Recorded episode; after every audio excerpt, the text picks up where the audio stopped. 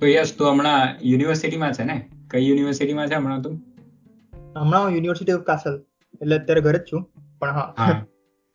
મતલબ તું basically study કરે છે રાઈટ અને આપણે બધા કંઈક ને કંઈક નવું શીખતા જોઈએ છે. તો તારી કોઈ પ્રિફર્ડ લર્નિંગ સ્ટાઇલ છે કઈ?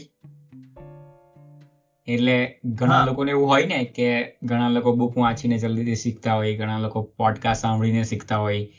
વીડિયો અત્યારે બહુ પાવરફુલ ટૂલ છે પેન્ડેમિકની અંદર. અને જનરલી ફિઝિક્સ જેવા સબ્જેક્ટ હોય અથવા તો એન્જિનિયરિંગ તો એમાં તો laboratory work even chemistry biology પણ લેબોરેટરી વગર તો શીખી નહીં શકાય. એટલે એ કેવું કે હેન્ડ્સ ઓન એક્સપિરિયન્સ ઇમ્પોર્ટન્ટ છે રાઈટ તો તારી પ્રિફર્ડ સ્ટાઇલ કઈ છે? એટલે ડિપેન્ડ કરે ટોપિક પર કે એજ કે કયા ટોપિક પર સ્ટડી સ્ટડી માટે કરું છું પર્પઝ શું છે એમ. હું જે લર્નિંગ કરું છું તે મારી જોબ માટે કરું છું મારા સેલ્ફ લર્નિંગ માટે કરું છું એને કઈ જીવનમાં અપ્લાય કરવા માટે કરું છું કે પછી મારે જોબમાં કે સ્ટડીમાં અપ્લાય કરવા માટે કરું છું. બરાબર તો મોસ્ટલી સ્ટડી માટે તો કેવું છે કે video lectures is very good બરાબર અને એન્જિનિયરિંગ ને ફિઝિક્સની સાયન્સ સાઇડ છે. તો એ બધામાં તો લાઈક લેબ પ્રેક્ટિકલ્સ ને બધું ઘણું સારું પડે.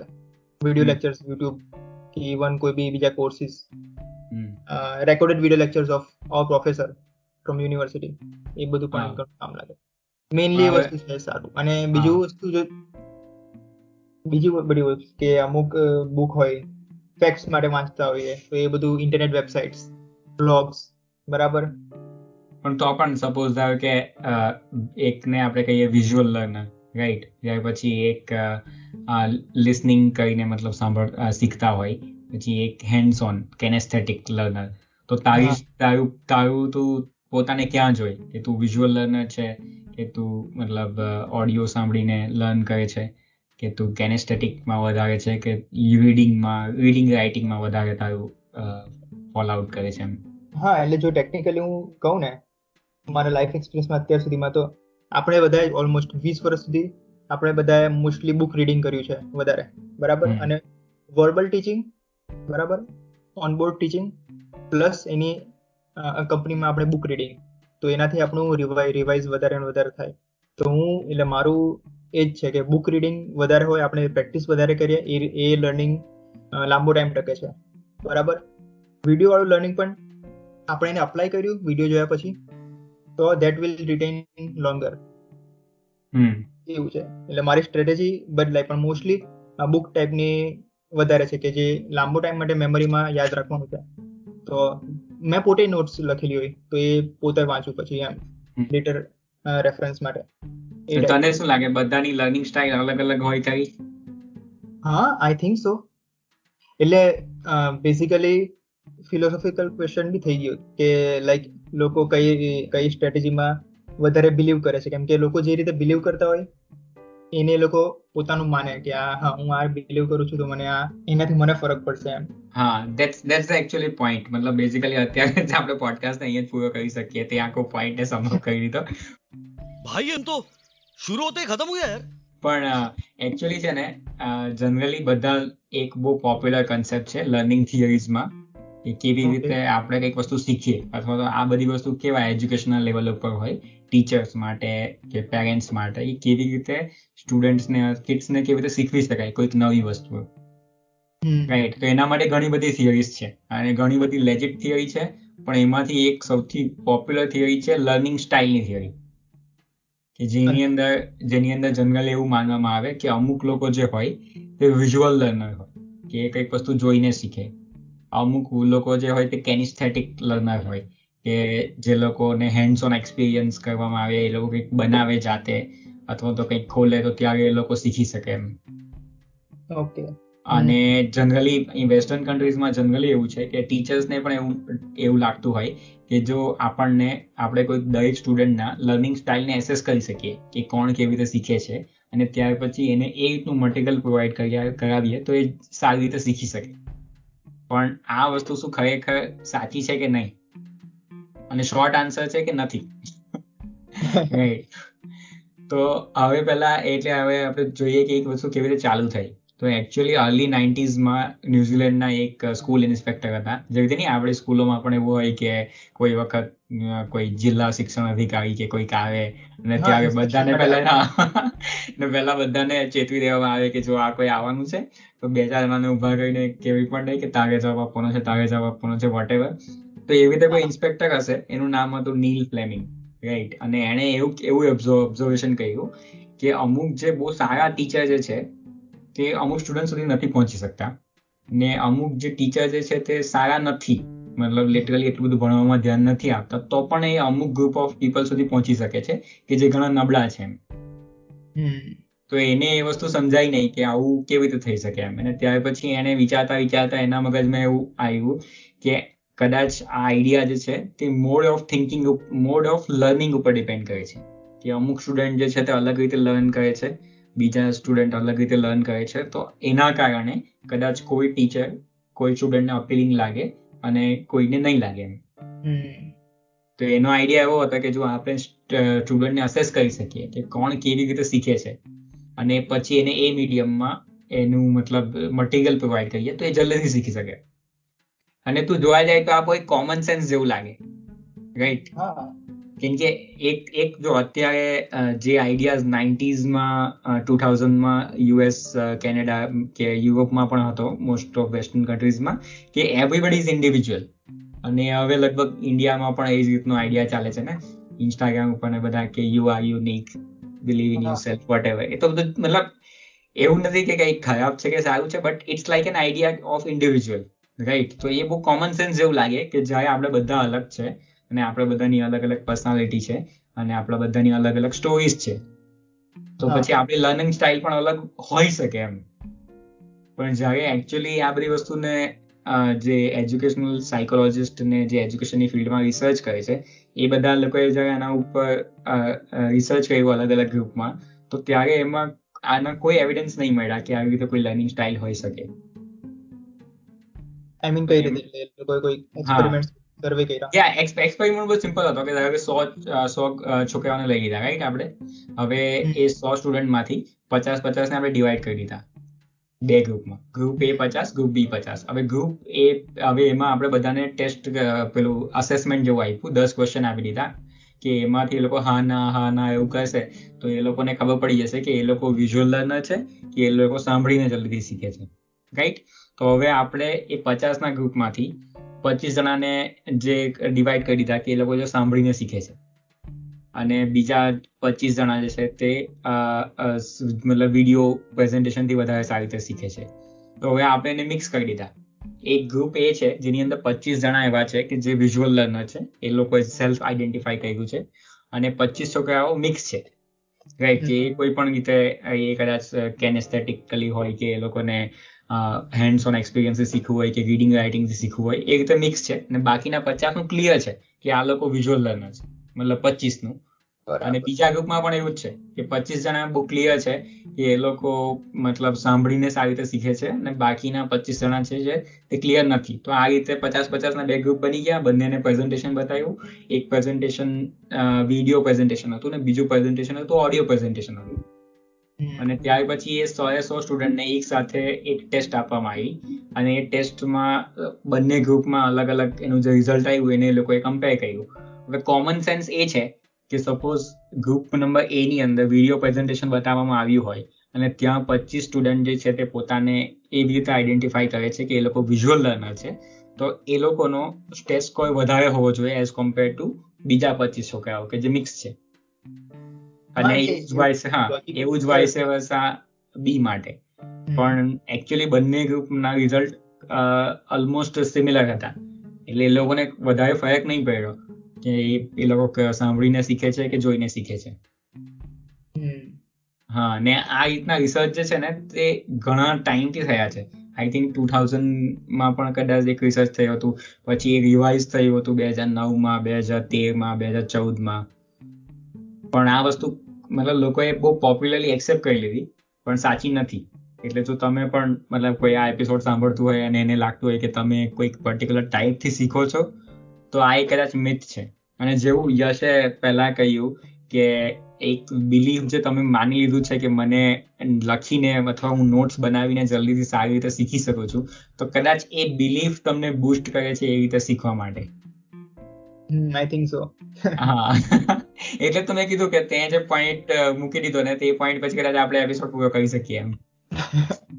એકચ્યુઅલી મને શું બીજું એ પણ લાગે કે છે ને કે આપણે બિહેવિયરલ ટેક્ટિક્સ અને બોડી લેંગ્વેજ ને એ બધું છે ને, તો એ બધી ઓબ્ઝર્વેબલ સ્કિલ્સ છે, તો એ બધું આપણે જોઈને વધારે એડેપ્ટ કરીએ. જ્યારે ટેકનિકલ આસ્પેક્ટ ને બધું છે ને, તે આપણે વાંચીને કે ઇમેજીસ જોઈને, અથવા તો વેબસાઇટ્સ બ્લોગ વાંચીને વધારે શું ગ્રાસ્પ કરી શકીએ. બટ ઇટ ઓલ્સો ડિપેન્ડ્સ એટલે ઓફકોર્સ કે વિડીયોથી પણ કરી શકાય ને એ બધું થાય જ છે. બટ યા એ ફિલોસોફી પર ચાલુ જાય કે હા, હું આમાં બિલીવ કરું છું કે પેલામાં એમ. આઈ થિંક ફંડામેન્ટલ શું છે? લર્નિંગ વોટ ઇઝ લર્નિંગ હવે એના ઉપર આપણે ફોકસ કરીએ તો શું હોઈ શકે? કે લર્નિંગ શું છે? કે એક કોઈ ઇન્ફોર્મેશન છે સિમ્પલ વસ્તુ છે. કે હવે ધારો કે એક રેસીપી છે, મારે અત્યારે એક શાક બનાવવાનું છે. તો એની રેસીપી ક્યાં હું જોઈ શકું ઇન્ટરનેટ ઉપર ક્યાં એને વીડિયો જોઈ શકું વોટ એવર પણ પોઈન્ટ શું છે કે મને વસ્તુ નથી ખબર કે એ વસ્તુ કેવી રીતે કરવાની છે. હવે આ એક ઇન્ફોર્મેશન જે છે તે મારે યાદ રાખવાની છે કદાચ અને એ યાદ રાખીને એને અપ્લાય કરવાની છે. હા. રાઈટ અને પછી જ્યારે હું બીજી વખત ફરીથી એ શાક બનાવું તો ત્યારે મારે કદાચ રેસીપી જોવાની જરૂર નહીં પડે. રાઈટ બીકોઝ મેં યાદ રાખી લીધું છે. અને એના પછી એવું થઈ જશે કે એને જેને મસલ મેમરી આપણે કહીએ ને પણ એ એકચ્યુઅલી એ બહુ લોંગ ટર્મ મેમરી બની ગઈ છે કે એ હેબિચ્યુઅલ થઈ ગયું છે કે આપણને હવે ખબર પણ નથી પડતી કે કેવી રીતે શાક બનાવી દીધું એમ. એક પછી એક નેક્સ્ટ સ્ટેપ હા એ સ્ટેપ પર સ્ટેપ આવી જ ગયા એમ. પણ તો પણ મતલબ ફોકસ આપણે એના ઉપર કહીએ કે વોટ ઇઝ લર્નિંગ તો લર્નિંગ એવું છે કે આપણે ઇન્ફોર્મેશનને એબ્સોર્બ કરીએ છીએ અને ત્યાર પછી એના મિનિંગ ફાઇન કરીને એના મેન્ટલ કનેક્શન બનાવીએ છીએ. અને એ જ્યારે મિનિંગ ક્લિયર થઈ જાય તો એ મિનિંગ મતલબ આપણે ખબર પડી જાય કે આવું શા માટે થાય છે. કે આ શું છે અથવા આવું કેમ છે? રાઈટ એ બધી વસ્તુ જો આપણને ખબર પડી જાય અને જ્યારે કોઈ મેન્ટલ ડિસ્ટ્રેક્શન નહીં ગઈ તો એ એ કમ્પ્લીટ લર્નિંગ થઈ ગયું. રાઈટ કે બધા બધી વસ્તુ આપણને ડોટ્સ કનેક્ટ થઈ ગયા. અને પછી એ ટેસ્ટમાં જ્યારે ક્વેશ્ચન આવે ને એ ક્વેશ્ચનને તું આન્સર કરે તારી એ જે મેમરી કે જે કનેક્શન કે જે અન્ડરસ્ટેન્ડિંગ તે કરી હતી એના પ્રમાણે એ ટેસ્ટ થઈ ગયું. It will be smooth output યા હા. તો એ વસ્તુ એટલે ટેસ્ટ બેઝિકલી એ જ છે કે તમે કઈ વસ્તુ કેટલી સારી રીતે સમજ્યા. હા તો હવે હવે જે રીતે પહેલા વાત કરી ને એ કોઈ પણ સબ્જેક્ટ જે હોય ને તેની એક અલગ અલગ રીત હોય. જેમ કે મ્યુઝિક છે હવે મ્યુઝિકની થિયરી ગમે તેટલી તમે ભણી લો પણ ઇન્સ્ટ્રુમેન્ટને હાથમાં લઈને જ્યાં સુધી નહીં વગાડે ત્યાં સુધી તો એ લર્નિંગ થવાનું જ નથી ને. હા એ જ ભલે ને એ લોકો એવું કહેતા હોય કે અમે રીડિંગ કરીને કે રાઇટિંગ કરીને વધારે સારી રીતે શીખી શકીએ એમ. અને એ જ વસ્તુ સ્વિમિંગમાં પણ છે ને આ એક્ઝામ્પલ લગભગ બધા જ આપતા હોય. કે સ્વિમિંગ શીખવા માટે બુક્સ વાંચીને નહીં જવાનું. ડાયરેક્ટ પહેલા તમારે જમ્પ મારવો પડે એમ. હા એટલે કઈ વસ્તુ અને કયો કોન્ટેન્ટ શીખવો છે એના ઉપર ડિપેન્ડ કરે કે એ કેવી રીતે શીખી શકાય. પણ એવી કોઈ પ્રિફર્ડ વસ્તુ નથી કે આવી રીતે કરશો તો એનાથી બેટર રિઝલ્ટ આવશે અને બીજી રીતે કરવું તો નહીં આવે. હા એટલે તમે કોઈ પણ વસ્તુ છે એને અપ્લાય તમારે કેવી રીતે શીખવું છે એમ. બસ. કોન્સેપ્ટ બટ એનીવે આપણે તો ક્યાં મતલબ હવે ઇન્ડિયાના કોન્ટેક્સમાં જોવા જાય તો મતલબ આપણી સ્કૂલોમાં ક્યાં કોઈ અલગ રીતે ભણાવતું બી હશે? એક જ તો મેથડ ચાલે છે ને? ઓપ્શન જ નહીં હતો હા એટલે ઓપ્શન જ નથી હોતો. મતલબ ક્લાસમાં સો છોકરા હોય તો સો એ સો ને એક જ વસ્તુ કરાવવાની છે. હવે ઓપ્શન છે હવે ઓપ્શન છે એટલે?